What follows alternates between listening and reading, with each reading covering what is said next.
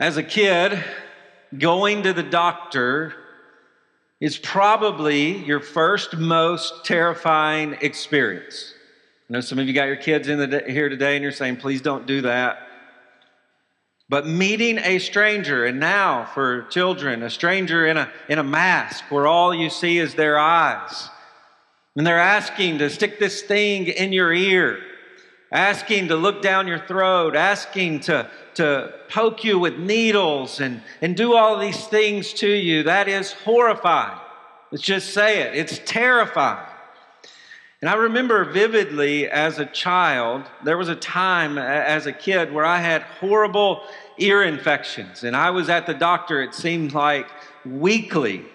And I remember it because we had to drive 45 minutes from Lewisburg, Tennessee to Franklin, Tennessee to go to my doctor. And, and I always knew what was coming. I'm going to the doctor, and this is going to be horrible, and there's going to be uh, shots, and I'm going to have to take medicine. And eventually, I had to go and have surgery.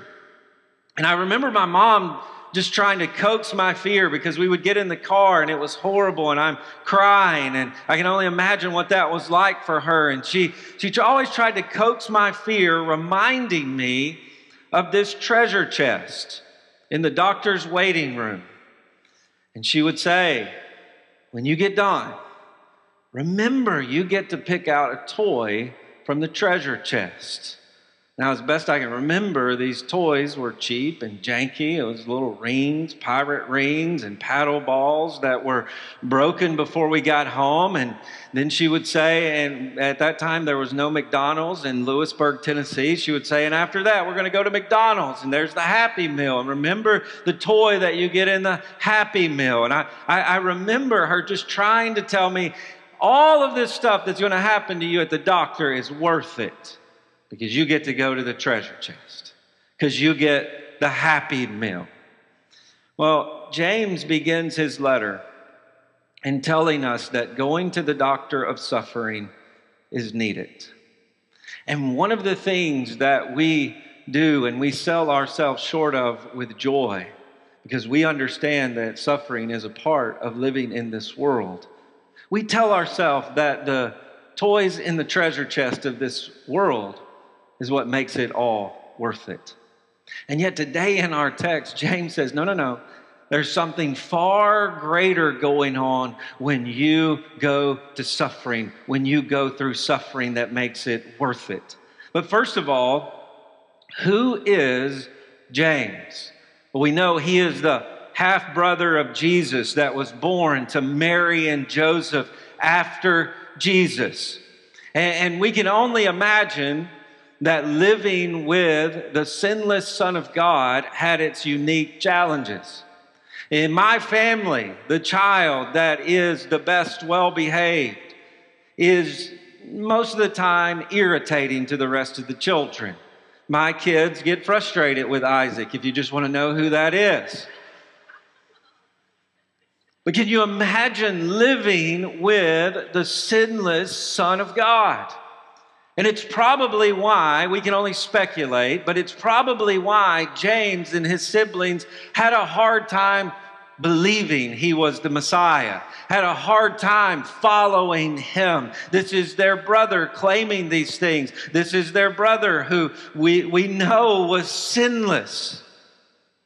Or maybe it's so that God could testify to the truth of the resurrection that James and many of his siblings did not believe in Jesus until after the cross.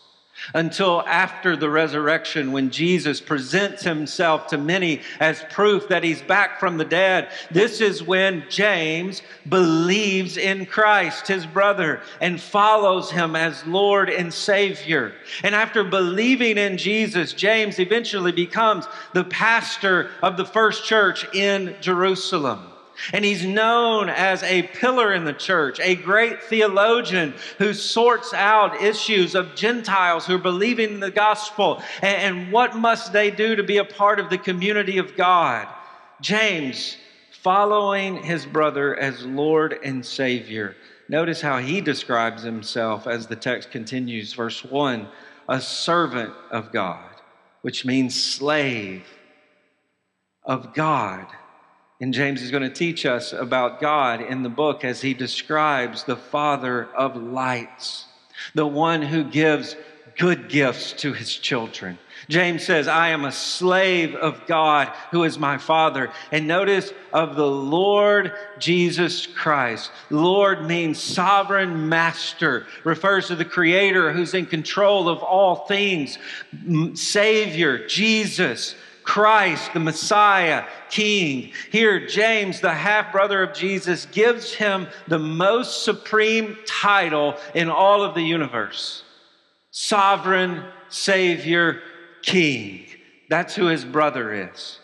But notice his humility here.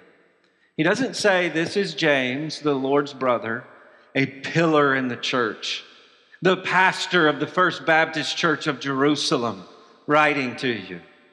Some of you got that, but some of you may not have. He doesn't refer to any of those titles for his credibility. He says, The reason I can write to you is I am a slave of God and a slave of the Lord Jesus Christ. There's my credibility. And eventually, James will prove his credibility.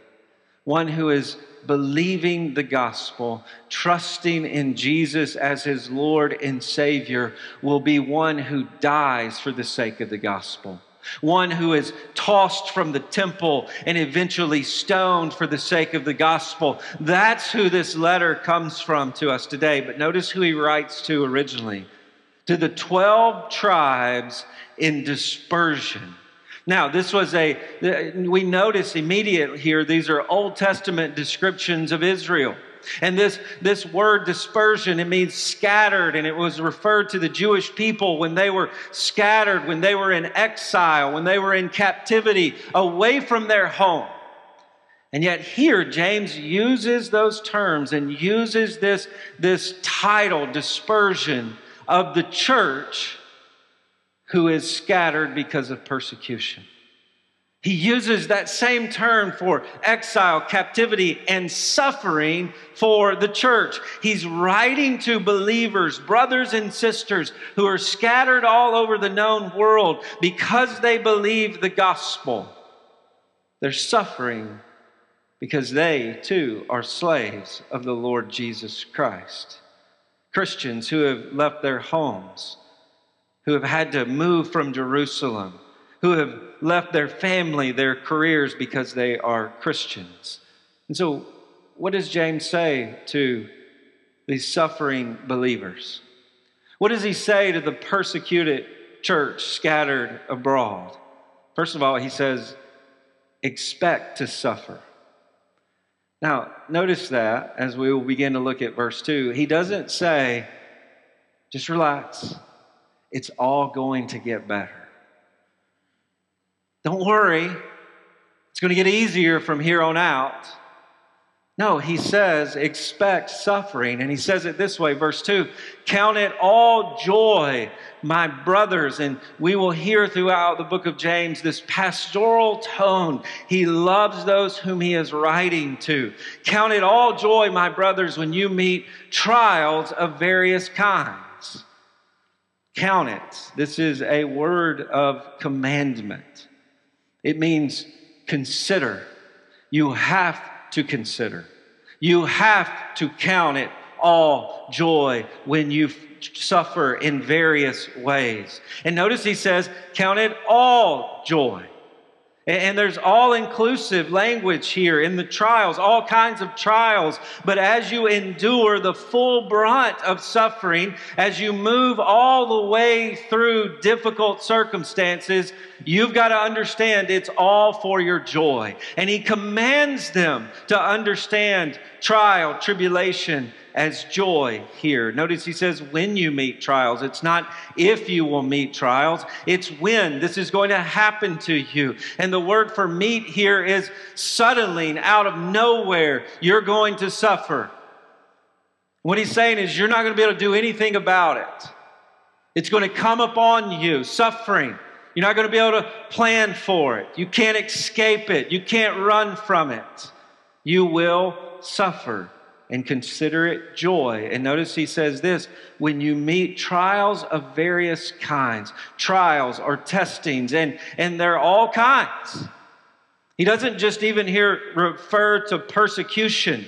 He says all types, all varieties of trials. That's going to be a part of your life in this world that is broken.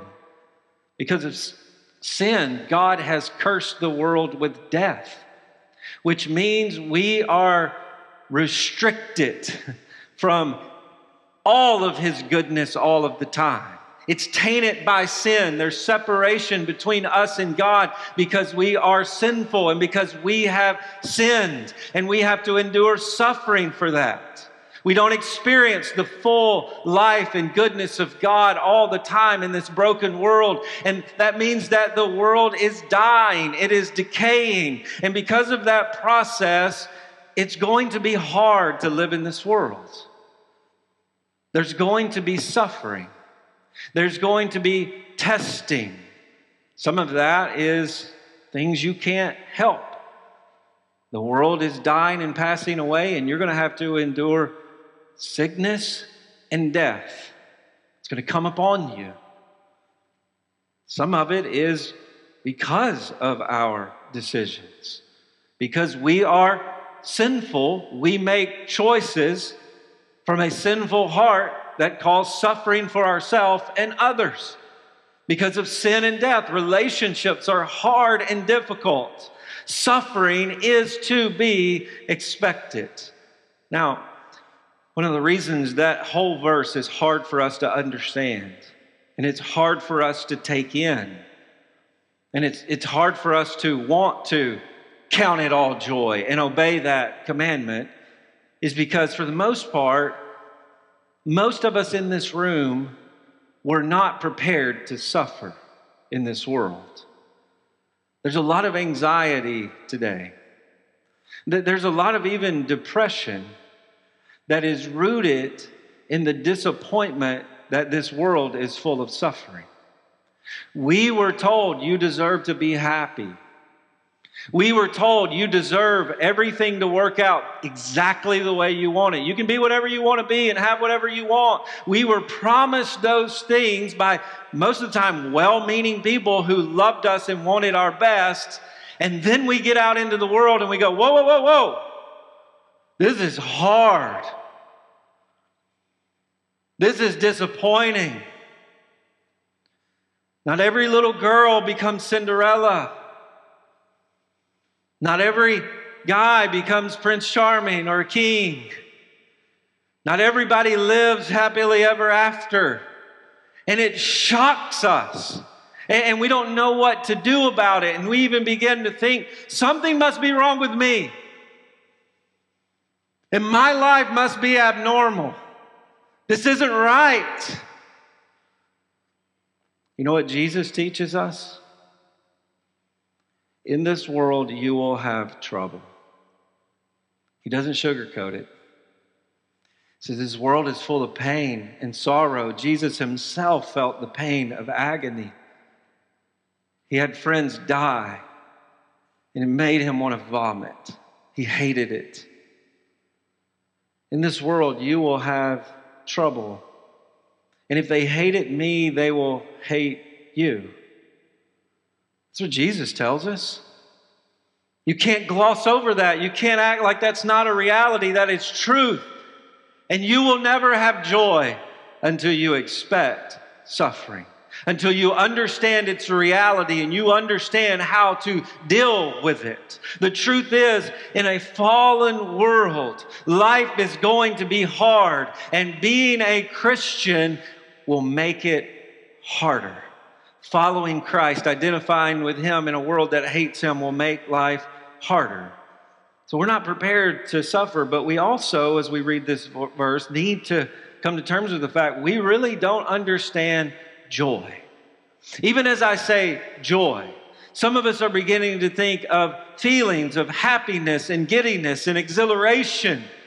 And we're thinking, how in the world can I feel those things when my world is falling apart, my heart is breaking? How can I be happy? Well, that's not what he's talking about here. There are emotions involved with joy, components of it, but it's not the sum total of joy. Joy is a deep, abiding disposition of contentment in whatever circumstance. You are content because you know your life is not summed up in the suffering. There's something bigger going on that we're going to talk about. And true joy is expressed when it's there there is emotion, there is contentment, there is this resolve, there is this disposition. True joy is expressed in rejoicing to God. That, that's where it leads to. You don't know joy until it leads you to praise God and find joy in Him. And true joy is cultivated when it's not there by rejoicing in God. Do, do you understand that? When joy is there, the feelings, the understanding, the contentment. I praise God for it. Thank you, Lord, for joy. But it's cultivated when it's not there in the same way. God, I don't feel happiness, the emotions of joy right now, but I praise you because you're good. That's what joy in the midst of suffering looks like. The best way I've heard it explained is joy is the counterweight emotion on the scales of our heart in suffering. And think about this. In suffering, we never experience one sole emotion as we walk through it. There's always all kinds of emotions that we feel. We're sad, we're disappointed, we're angry, we're scared. And sometimes we feel all of those things all at once. And yet, if the heart is like a scale, and, and all of those emotions sadness, fear, anger, frustration, in suffering begin to, to weigh that scale down, what James says, he commands us to do this, is you as a Christian are able to take joy and balance those emotions out. And it doesn't mean those emotions of sadness, fear, anger, frustration disappear and go away. No, it means they're balanced by joy. Joy is the counterweight emotion on the scales of our heart in suffering. And that's why James can command it here. Cancer is scary. If you've ever heard the results of the test, scares you to death. The death of a friend can make you angry. Why did you take him away?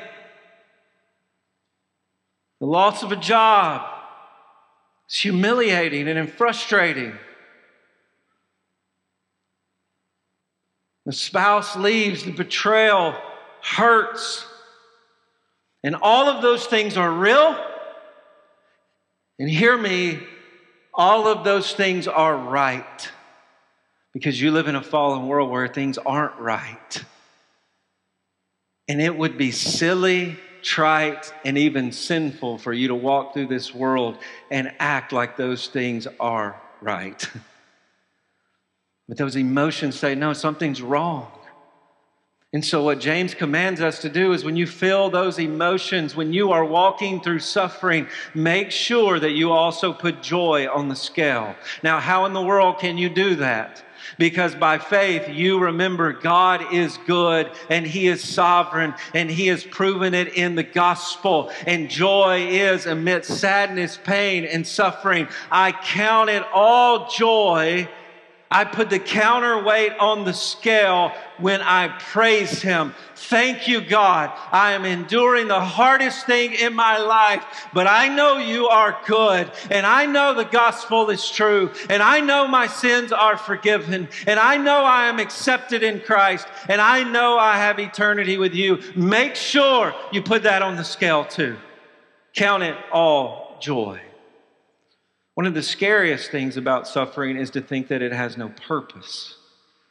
And yet, James teaches us here no, no, suffering has a purpose, and this is why you can count it all joy. It's not chaos, it's not a mistake, it's not chance. Notice what suffering does suffering reveals our faith it proves our faith. He says, For you know that the testing of your faith, the proving of your faith. And notice how that's described here. For, there's purpose here. That, the reason for this. You know, you understand this purpose of suffering. And it is to test, it is to prove something. It's the same work word that's described when Jesus goes out into the wilderness, and, we often call this temptation. It's actually testing. Because what is Jesus doing out in the wilderness? If you are the Son of God, if you are the Son of God, if you are the Son, He's proving He is the Son of God. Suffering proves your faith, what you believe. It's the same thing that happened with Job. God allows him to be proven as a righteous man in his suffering. So, suffering proves, reveals our faith. What is faith? We, we kind of just described it. It is the confidence that God is good. And how do we know God is good? He's proven it in the gospel. He's proven He loves me in sending His Son to die for me. He's proven that He will accept me and give me eternal life by raising Him from the dead. He has forgiven me of my sins and defeated my worst enemy. He is good. But the pain of this world is going to pull that faith from you. It's like a magnet. Suffering, difficulty. Do you really believe that? Is that in your heart? Suffering is like a magnet that comes over your heart to pull that faith up. What do you believe? Do you believe these things? And we see how this works in the world. No one's faith is really a mystery because suffering is a reality. And we see everyone is suffering. And, and from the person in your life who would claim to be an atheist, although that's impossible, they claim to be an atheist, they prove they believe in something when they suffer. Your pagan, unbelieving neighbor who you, you look over and you, there's no way they're a Christian, but they prove when they suffer, they believed in something. Thoughts, prayers, good vibes, karma, medicine, government. Everybody has faith in something when they suffer. Money, diet, that you, you prove what you believe ultimately when you suffer, and everyone does it. The question for us in the book of James is when you suffer, do you prove with your life that you really believe God is good? For me, do I believe the things that I preach week after week? Well, when I suffer, do I pray? Because God has said He's good, and there's no sense in running away from Him. Do I run to him because I believe he's good and I believe he's sovereign? Do I believe that his ways are better than my ways as I sit down and try to figure this situation out? And it would be better if you did this, it would be better if you did this. Do I ultimately say, No, but God, I trust you because you're good and you're sovereign and you've proven every time and you will prove at the end of human history that you are good and you are right and I have to trust you? Suffering reveals if you really believe that. And what James is going to teach us, and this is going to be a scary book for you, we may have half the attendance next week, is that you can't just say you believe things. He's going to say you have to live it out. And you have to live it out because this is a world cursed with sin and death. And it's going to prove if you really believe these things. When you are ostracized for Christ, do you remain faithful? Do you really believe Jesus is enough? When that relationship is awkward and there's ten- tension there, when your friends begin to realize, no, no, they're really going to live these things. They're one of the kooky, crazy fanatics. You don't come across them very often, but they're one of them. And they begin to pull away. Are you going to remain faithful? Or are you going to walk away from Christ? Or will He be enough? Suffering reveals our faith, but suffering also makes our faith stable. Notice verse 3. For you know that the testing or proving of your faith produces steadfastness. It grows and it cultivates steadfastness. Now, this word for steadfastness means patient endurance. Proving of your faith in suffering allows you to continually continue in, to endure in this world that is cursed with sin and death. But notice this Faith isn't produced in suffering. It's not. It's not even really grown in suffering. It's already there. If you believe the gospel, you trust in Christ, you're following after him. But suffering makes your faith stable and secure in steadfastness. You're able to patiently endure this world that is not your home. You're able to continue to walk forward in steadfastness. Steadfastness is produced by faith. Faith, faith is like a tree that is planted, and you, the tree's already there. And, and you're planted and rooted in the goodness of God, in the gospel. This is what you believe. And yet, steadfastness happens when you go through suffering and the roots are cultivated and grow deeper. And you don't see anything new on the surface, but you see faith, but then your faith is strengthened into steadfastness. And so when the next wind and wave of suffering comes, you are steadfast because your faith is growing beneath the surface and you are strong. You are steadfast to endure the next round of suffering, the next wave of suffering. As I was thinking about this today, I'm so blessed to be in this church and walk with folks who've been through some stuff because I'm not very steadfast. And I got to grow in that. And I walk on a daily basis with folks in this church who are like oaks when they suffer. You see, I get really freaked out when the Wi Fi is not working. And I begin to waver. And this is horrible. This is the worst thing in the world. What is going to happen? Oh my. And then I'm standing in a hospital with friends who are steady as they walk toward triple bypass surgery. And I look in the mirror and say, You little weak, wavering, what? And they, they pull me along. I want to be like them. I want to be like them. I get freaked out when my vacation plans don't work out.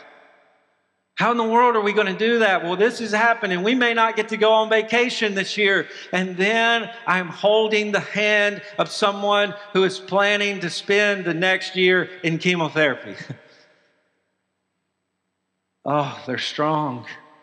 It's because they've been through some stuff. And God has proven good over and over. And they remind me that is possible. when pipes bust and collapse. And what in the world are we going to do? And then I have to sit down and talk with someone who lost their job. And they're steady. Oh, God will provide. Why are you worried about me? Hey, what does your family need? And they're steadfast because the roots of their faith are growing and they've been through some stuff. They're not freaking out about the fact their sports team lost because they've lost a spouse. And they're steady and they're steadfast. And they're all across this room. And they remind folks like me that you can count in joy and suffering. When I read this verse and say, that's impossible, I have to look in the eyes of people who prove it's a reality, who've learned tis so sweet to trust in Jesus. And they proved him more and more and more in front of all of us. But notice he continues suffering matures our faith. Notice he says, let this stability have its full effect. And what he's talking about here is through the trial, remain firm, remain steadfast in light of the the other times that you've trusted God and He has proven good, you stay there and let it have its full effect. It's doing something here. Instead of reacting, instead of complaining, instead of walking away, you lean in, you say, God, what are you teaching me? And you let steadfastness have its full effect, take its course. It's like a round of medicine, it's doing its work, and you have to be patient because there's something better on the other side of it. In the moment, it's painful. and it hurts and you're angry and you're sad, continue to believe God is good and steadfast. Be steadfast. Notice he says that you may be perfect and complete, lacking nothing. The words here are full, mature, healthy, whole. There is a completion where you will be lacking nothing. And we have to stop and understand this is Christ's likeness that he's referring to here. Jesus lacks nothing. 100% God, but he's also 100% man, which means mind, heart, soul, experience, strength. He's full, he's perfect, he's righteous in every way. And what James says is when you go through suffering, that's what God's doing for you. Is he's making you complete like Christ. He is making you Christ like. And we're going to talk about in James the wisdom, the humility, the self control, the holiness, the sacrifice of Jesus. What God is doing in suffering is He's teaching us to be like Him. For the joy set before Him, He endured the cross. So God is teaching us to be like Jesus, to be complete in that way to have gravity and fullness and health the way Jesus does in choosing suffering. Instead, we freak out in suffering. We don't know what to do. Jesus is steady and even chooses it. And that's what God is teaching us when we endure suffering. I mean, first of all, I have to understand that this Christ likeness is a long process that requires suffering. Christ likeness is a long process. It doesn't happen in a moment, and it always requires suffering. If Jesus is the perfect human, full, complete, whole, healthy, you say, what does that look like? Well, his perfection was culminated in him dying under the wrath of God for our sin. His fullness was expressed in death, suffering. And so, if God's going to make you like Him, you're going to have to suffer to be like Him. Being conformed into His image means to be conformed into the image that bears a cross. And one of the things James is going to teach us is this process that God is teaching us. And we, we encounter suffering we don't choose. We encounter suffering that sneaks up on us at times. We didn't know it was coming. But eventually, as we endure suffering and we grow steadfast, it moves from a process to a pursuit where we pursue suffering. How would you pursue suffering? By suffering for others, sacrificing for others. James is going to tell us you don't sit around and say, I have faith, and don't serve others. You even suffer for others like Jesus. And so we move through this process, and eventually, we don't even notice it at times. It becomes a pursuit, just like James, who says, I'm going to believe in Jesus as my Lord. God is good. He endures suffering in Jerusalem, and eventually to completion as he is killed for the faith, for the truth of the gospel. My favorite poem, and y'all know how I love poems is by Amy Carmichael, and she says this this is a verse Hast thou no wound? Hast thou no wound, no wound, no scar? Yet as the master shall the servant be, and pierced are the feet that follow me. But thine are whole. Can the, he have followed far? Who has no wound or no scar. If you're going to follow Jesus, you're going to suffer because you're in a lifelong process of becoming like Jesus. And we get back to this issue of joy and how in the world would we consider it joy? Well, when we understand God is making us like Jesus, the question is do you want to be like Jesus? Is it a joyful proposition to be more like Jesus? Then, when you feel God making you like Jesus, you can step back and say, okay, there's joy in this somewhere. And we choose a lot of things that are hard and that are difficult. because we know they're worth it. And we engage in things where there's going to be sacrifice, and there are going to be problems, and there's going to be hardship. And yet we step back and we say, no, but the overall process is worth those things. We, we, we choose things like marriage and family and career and business, athletics, skills, planting churches, missions. We choose those things and we don't think it's all going to be happy and rosy and zippity doo dah all the way through. No, we know. We count the cost. We know those things are going to be hard and difficult.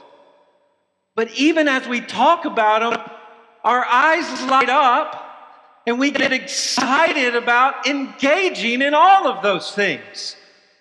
That's what it means to have joy in knowing you are pursuing Christ and becoming like Christ. It doesn't mean it's going to be without difficulty. We have joy in choosing careers and jobs, knowing the problems and long hours it's going to take. At nights where we can't sleep because of the worry and stress. Why do we do that? Because we say the calling is worth it, and I find joy in my calling. We have joy amidst the constant hurt and reconciliation that goes on in marriage.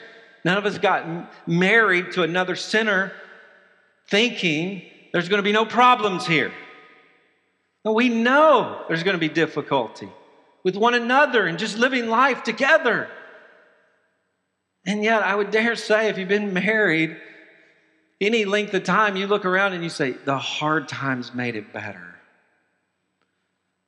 And you choose those things, you choose that mission, you choose that task with joy in your heart, knowing what's coming.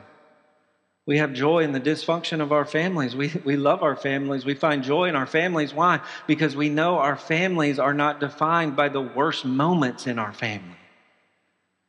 There's more to it than the suffering. There's still joy there in the mission of family. And what about Christ likeness?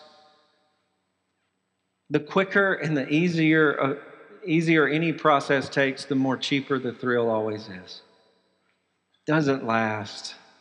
And the sooner we understand that, the more joy we can have in pursuing Christ, which is the most difficult thing that you will do in this world. It's the hardest thing. Following Him is going to be the hardest thing. And it's going to take the longest to make you like Christ, not to your last breath. But the promise is there's greater joy than anything in following Christ. The question is, can you count it all joy? Some of us today just need to ask for that sort of wisdom, and that's what James is going to tell us next week. If today you're going, I can't do it, then you need to come back next week. Because he's going to say, Ask God for wisdom and He'll give it. He'll walk with you through suffering and show you what He's teaching if you ask Him. And so some of you today just need to say, God, the sickness isn't worth it. The spouse has walked away and I don't know what to do. My company has rejected me. There's no joy in this. Could you give me the wisdom that says, I'm being made like Christ? Could you give me that joy? Some of you need to ask for that today. Instead of walking away, trust that God is good and He'll do it. Some of you are believing today that the inconvenient mess of others isn't worth it. Some of you are convinced that leaving your family, leaving your friends to, to move someone else for the sake of the gospel isn't worth it. And you need to ask for the wisdom of God that says, no, no, count it joy. That's hard. It's going to be difficult. It's going to be painful. And among sadness, disappointment, frustration, stress, you can still have the counterweight of joy. You need to ask for that today. As a child, I never imagined anything other than a toy treasure chest or a McDonald's Happy Meal could make me want to go to the doctor. And I would have been scandalized if you set me down and said, No, eventually you're going to schedule appointments to go to this place. You're going to drive yourself alone to this place. It would have made no sense as you're screaming and you're kicking and you're clawing to get out of the car as a child. And yet, as an adult, you see things differently.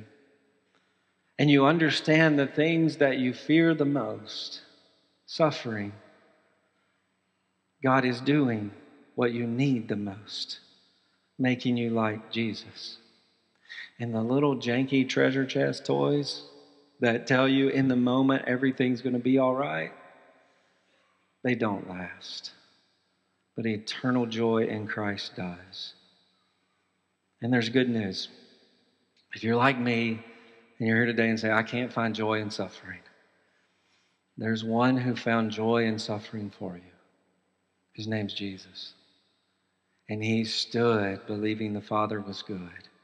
And he was steadfast under the wrath of God for the times that you sin in suffering and you don't believe he's good. Jesus died for that sin.